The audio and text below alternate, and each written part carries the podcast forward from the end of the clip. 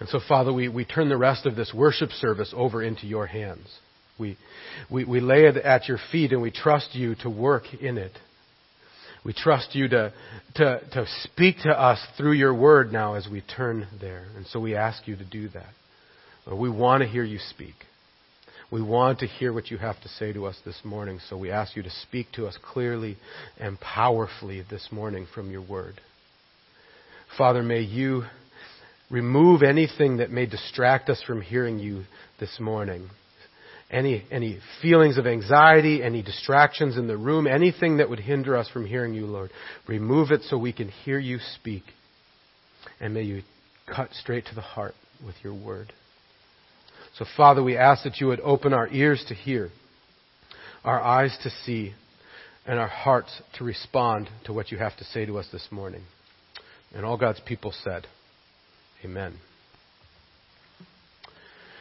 We're still working our way through Isaiah 53, and as we did last week, I just want to read through the entire chapter. This morning we're going to look at verse 11 in particular, but if you open up your Bibles to Isaiah 53, we're going to read from verse 1 through verse 12, but the message is going to be focused on verse 11. So Isaiah 53. Who has believed our message? And to whom has the arm of the Lord been revealed? He grew up before him like a tender shoot, like a root out of dry ground. He had no beauty or majesty to attract us to him, nothing in his appearance that we should desire him. He was despised and rejected by men, a man of sorrows and familiar with suffering. Like one from whom men hid their faces, he was despised, and we esteemed him not.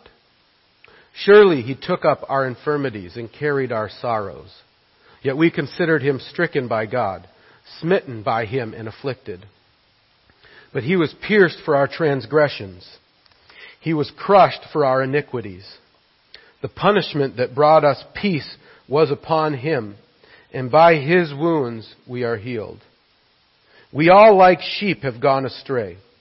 Each of us has turned to his own way, and the Lord has laid on him the iniquity of us all. He was oppressed and afflicted, yet he did not open his mouth. He was led like a lamb to the slaughter, and as a sheep before his shearers is silent, so he did not open his mouth. By oppression and judgment he was taken away. And who can speak of his descendants? For he was cut off from the land of the living. For the transgression of my people he was stricken. He was assigned a grave with the wicked and with the rich in his death, though he had done no violence, nor was any deceit in his mouth.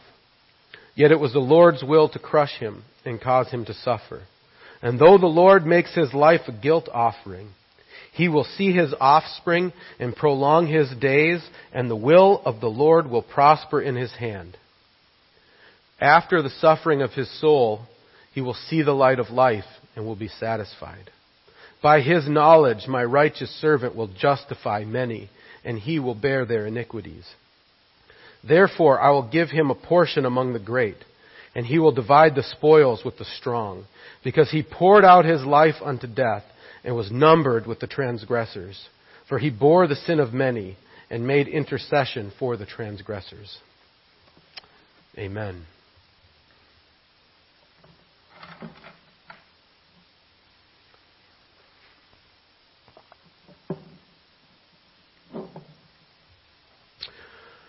Well, it's Palm Sunday, and it doesn't really feel like Palm Sunday, does it?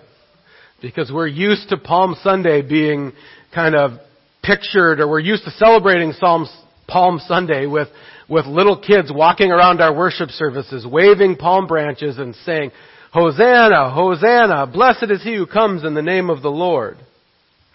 And yet we're here, and it is Palm Sunday, and it's no less applicable to our lives than it is right now. Because Palm Sunday is all about celebrating Jesus as King. That's what the triumphal entry was about. Jesus entering into Jerusalem as King. People heard that Jesus was coming into Jerusalem, and so they came running out of the city to meet him as he came into the city, and to celebrate and to shout shouts of joy and to wave palm branches and lay them at his feet and to lay coats at his feet as he came into the city. And that wasn't a new practice. That was actually a typical way that they celebrated a king entering into a city at that time. And so what a city would do when they knew that a king was coming into their city, they would put together a delegation, and they would send that delegation out to meet the king as he approached the city, sometimes far off. And that delegation would go out to meet the king as he approached the city, and then they would celebrate and party with the king the whole way back into the city, until when the king got into the city, there would be a huge party and celebration for him. And that's what happened with Jesus. People heard that Jesus was coming to Jerusalem. So they gathered people together, and they ran out to meet Jesus as he approached the city. And they brought palm branches and waved them before him, and they laid them down at his feet. They took off their coats and they laid them at the feet of his donkey as he approached the city. And they were celebrating, and there were shouts of joy. They shouted, "Hosanna!" and "Blessed is he who comes in the name of the Lord." They shouted, "Blessed is the King of Israel." The King of Israel, John says. They shouted, "This is our King, this is our King." They knew that that's who he was. And so they celebrated him as King as he approached the city. Repeatedly it was shout that Jesus was sent by God. Repeatedly it was shout that Jesus was blessed by God. Repeatedly it was shouted that Jesus was the King of Israel. But it was also shouted repeatedly, "Hosanna, Hosanna, Hosanna," which when you translate it means, "Save us, please, please save us." And so in the midst of this celebration of Jesus as the King, as this blessed King sent from God, people were crying out, "Save us, save us, save us, please save us." And Jesus knew that was going to happen. And so when Jesus entered into the city of Jerusalem, he entered in a certain way. He wanted them to know that he was a king, but he wanted them to know that he was a different kind of king. And so rather than approaching the city riding a big white horse surrounded by soldiers, Jesus rode in on a donkey surrounded by disciples. A donkey being the type of animal that just a lowly servant would ride into a city on. Because he wanted people to know he was a king, but he was a different kind of a king. He wanted people to know he was coming to save them, but it was a different type of salvation than they were expecting. And Jesus knew all of this. I mean, it's pretty incredible that Jesus knew all of this was coming as he rode into Jerusalem. He knew that people were going to be celebrating him as king. He knew what was going to happen to him as he approached the city. He knew what he needed to do in order to truly become the King of Israel. And he knew what type of salvation he was going to bring. That's what our passage this morning is talking about. If you look in the middle of verse 11, it says, "By his knowledge shall the righteous one, my servant, make many to be accounted righteous, and he will bear their iniquities." Said that Jesus knew what he was doing as he approached Jerusalem and as he went to the cross. He knew what he was doing, and he intentionally did it all to bring about our salvation. I mean, the people were crying out that Jesus was blessed by God, but Jesus knew that God's blessing was different than they expected. The people cried out Jesus was king, but Jesus knew that his kingdom and his kingship were different than they expected. The people cried out that he was sent by God, and yet Jesus knew that he was sent by God to suffer and die. The people cried out for Jesus to save them, but he knew that the salvation that he was bringing was much different than the salvation they were expecting. The salvation he was bringing was much deeper than just some physical, worldly salvation. that he was there to save their souls. That's why our passage says this morning, by his knowledge shall the righteous one, my servant, make many to be accounted righteous, and he will bear their iniquities. See, Jesus knew that he was the righteous servant, the one who lived a perfect life, and a perfect and sinless life. And he knew that through his perfect and sinless life, he would make many people righteous. He knew that he would have to suffer and die in order to bear the sins and iniquities of his people. That was the salvation that Jesus was bringing into the world. That was the blessing that Jesus was bringing into the world. And yet, the people who were shouting out to Jesus as king and shouting out to Jesus to save them, they were looking for a physical salvation, a worldly salvation. They wanted salvation and blessing in this world, and yet, throughout his ministry, Jesus taught, like in Mark 8:36, what good is it for someone to gain the whole world, yet forfeit their soul? What good is it for someone to gain the whole world, yet forfeit their soul? What good would it do for Jesus to bring about some type of physical salvation for these crowds and yet leave their souls to rot? What good would it do us for Jesus to bring us some physical deliverance and leave our souls to rot? What good would it do us if we were to gain the whole world and yet suffer the loss of our soul?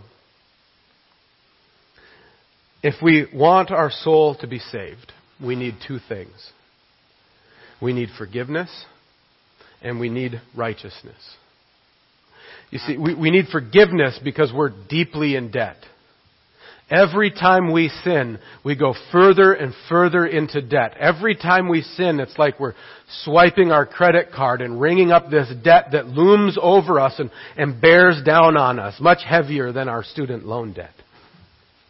And so we keep swiping that card, debt piling up on us, going deeper and deeper and deeper into the hole. And in order for our soul to be saved, that debt needs to be paid. It needs to be forgiven.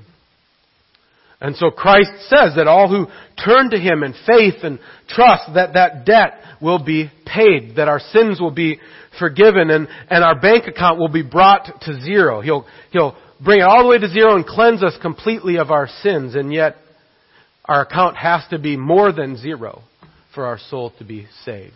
We need money in the bank. We need to have righteousness, which is why it's so important to see Jesus as the righteous servant, the one who lived a perfect life. And our passage says he's the righteous servant who will make many righteous. And so when we put our faith and trust in Christ, He forgives our sins and brings our bank account to zero, yes, but then He takes His perfect life and credits that to our account so that now when God sees us through Christ, He sees us as perfect and sinless as Jesus Christ. Our bank account is full, and we have everything we need to be completely saved through Jesus Christ when we turn to Him in faith and trust. Now, I don't want to say this lightly. I don't want to downplay the crisis or the pandemic that we're in the midst of, but I do want to speak honestly. What would it profit us to be protected from the coronavirus, yet suffer our souls to be lost? What would it profit us to find blessing and salvation in this physical world only for our eternal soul to be lost and perishing? It would do us no good. That we need to, in a time like this, we all need to be looking to Jesus Christ with faith and trust, trusting Him to cleanse us from all of our sin, to wipe our debt clean, and to credit His perfect life to our account so that our soul can truly be saved. And it's powerful to recognize that He's not just able to save our soul, but that Jesus saves our soul with joy and satisfaction. He's excited to save your soul. He joyfully saves your soul, and He finds great satisfaction in saving your soul. which is what our passage says. At the very beginning of verse 11, it says, out of the anguish of his soul, he shall see and be satisfied. Now, that I encourage you to meditate on that verse this week. Just that phrase. Just take a moment to picture what this verse is saying. Out of the anguish of Jesus' soul. So picture Jesus, he sees the cross on the horizon, and so he starts heading toward Jerusalem, knowing that he's going to die, and the weight of that begins to bear on him. And then as he approaches, the weight of the sin of the world begins to bear down upon him. And then he comes and he's beaten and mocked and bruised. And then picture Jesus as he's hanging on the cross and suffering and dying. Through all of this, he was in anguish of soul. He was in pain and suffering. But our passage says, in the midst of his anguish of soul, he saw something and was satisfied. In the midst of tremendous pain and sorrow, Jesus saw something and he found satisfaction in the midst of that pain. And what he saw was what he was accomplishing through his suffering. What he saw was the salvation that God was bringing through his suffering. What he saw was all those who have turned to him in faith and trust. He saw his people. And he saw his people as he was suffering, and he was satisfied to suffer to bring about our salvation. Calvin says, this is the sweetest consolation. Isaiah could not have better expressed the infinite love of Christ toward us than by declaring that he takes the highest delight in our salvation. And he rests in it as the fruit of his labors, as he who has obtained his wish rests in which he most ardently desired. It should bring us such consolation to know that Christ loved us that much, that he takes delight in saving us. And he was satisfied in the midst of his deepest and darkest pain. He was satisfied to endure that to bring about our salvation. Just think about the last time you sat down, exhausted, and rested after you had accomplished something big. Maybe your family's like ours. In the midst of this kind of quarantine, social distancing, we've been working on our house nonstop, painting and doing lots of little projects, some of them bigger than others. Maybe you're raking your yard, cleaning your yard. Maybe you're building things. Maybe you're still at work and you're working on a big project, trying to figure out how to live and work in the midst of this. And remember the last time you had this huge project and you finally came to the end of it and you kind of collapsed into your chair with that kind of exhaustion that only comes through accomplishing something great. That kind of satisfied exhaustion. And you collapsed in your chair and you went, it's done. And it feels really good. And I accomplished that. That's what it's saying about Jesus. That even while Jesus was in the midst of his suffering and anguish, he saw the salvation that he was bringing through it. And he was satisfied in the midst of his pain. And then he saw that he was fulfilling God's plans and purposes, and so he was satisfied. He saw that he was bringing salvation to everyone who turned to him in faith, and he was satisfied. And then, as Jesus hung on the cross, right at the end he cried out, "It's finished. The job is done." And then 3 days later he rose from the dead. And then he ascended into heaven where he's seated at the right hand of God, saying, the job is done. And he's seated at the right hand of God right now, satisfied in the work that he accomplished, satisfied in the salvation that he brought about for all of his people. And I think we can learn a lot from that. As I thought about it this week, I thought if Jesus right now is seated at the right hand of the Father and he's satisfied in our salvation, we should probably find satisfaction in our salvation as well. I know for many of us, we've been a Christian so long that just the Christian life has become just naturally who we are, which is a good thing. We just naturally go through life as a Christian. And yet, when that happens, we can easily begin to take our salvation for granted. We begin to kind of forget about it and not even think about our salvation. And then, when that happens and we start to take our salvation for granted, we start putting our satisfaction in all these other things. All these other things that can be taken away from us. And then when these things are taken away from us, then we're no longer satisfied. And we're living in a time right now where lots of things are being taken away from us. I mean, it seemed like every day about a week ago, something more was being taken away, and something more was being taken away, and something more was being taken away. And as more things were taken away from us, our level of dissatisfaction continued to grow and grow and grow and grow and grow. And it should have us realizing that we need something deeper to place our satisfaction in, something that can't be taken away from us. We need our satisfaction to rest on our salvation. Jesus taught this. The Sermon on the Mount, he said, "Blessed are those who hunger and thirst for righteousness, for they will be satisfied." Blessed are those who hunger and thirst for righteousness, for they will be satisfied. I mean, that's a powerful, unshakable satisfaction that comes as we hunger and thirst and rest in our salvation. And it can't be taken away from you. No one can come in and take your salvation from you. You can be separated from your friends and your family. You can be separated from your church family. You can even get separated from your job. But if your satisfaction rests deeply in your salvation, it's unshakable, unmovable. It can't be taken away. If your satisfaction rests in the righteousness that you receive from Jesus Christ, and you hunger and you thirst from that, it will not be shaken. Your satisfaction will not come and go as it pleases. It is an unmovable, unshakable rock. And when we find our satisfaction in our salvation, what was said about Jesus can also be said about us. That out of the anguish of our soul, we can see and be satisfied.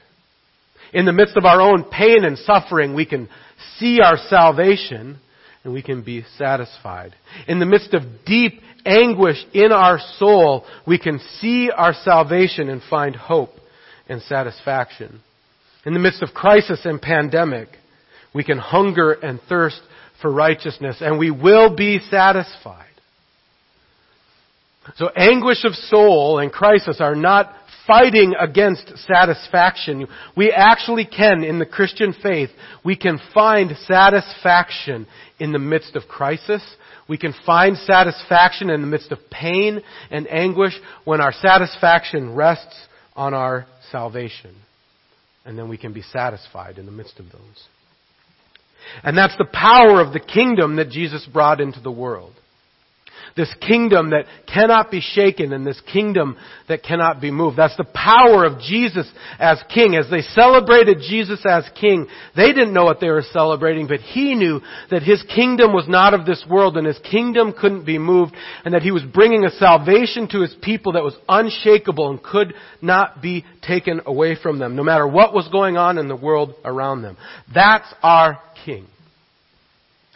The King that rode in to Jerusalem on a donkey. The King that suffered and died. The King that hung on the cross and was buried in a tomb and rose again from the day and ascended into heaven. And He says, now because of that I have saved you as my people, and you can have satisfaction and forgiveness of sins in this life. And you can, as you have satisfaction in this life, you can look forward to the day when Christ will again raise our bodies from the dead. And then we will be in heaven and we'll be eternally satisfied and eternally resting in our salvation forever. Let's pray.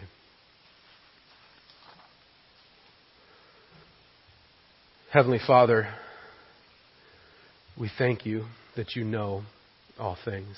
We thank you for the righteousness and the salvation that you bring us. We thank you for the way that you lived in this world and the way that you died on the cross for us. Father, cause us to turn to you and look to you for our salvation. Help us to find satisfaction in our salvation. May we not rest and trust in all these other things that can be taken away, but may we hold tightly to the salvation that you bring, and may you grant us satisfaction in the midst of anguish of our soul, in the midst of crisis and pandemic. Lord, may you cause many people to turn to you, and help each one of us each day to remember our salvation, to rest in that salvation, and to find satisfaction in that salvation. Thank you for being our God, and thank you for saving us, and thank you for loving us. And all God's people said, Amen.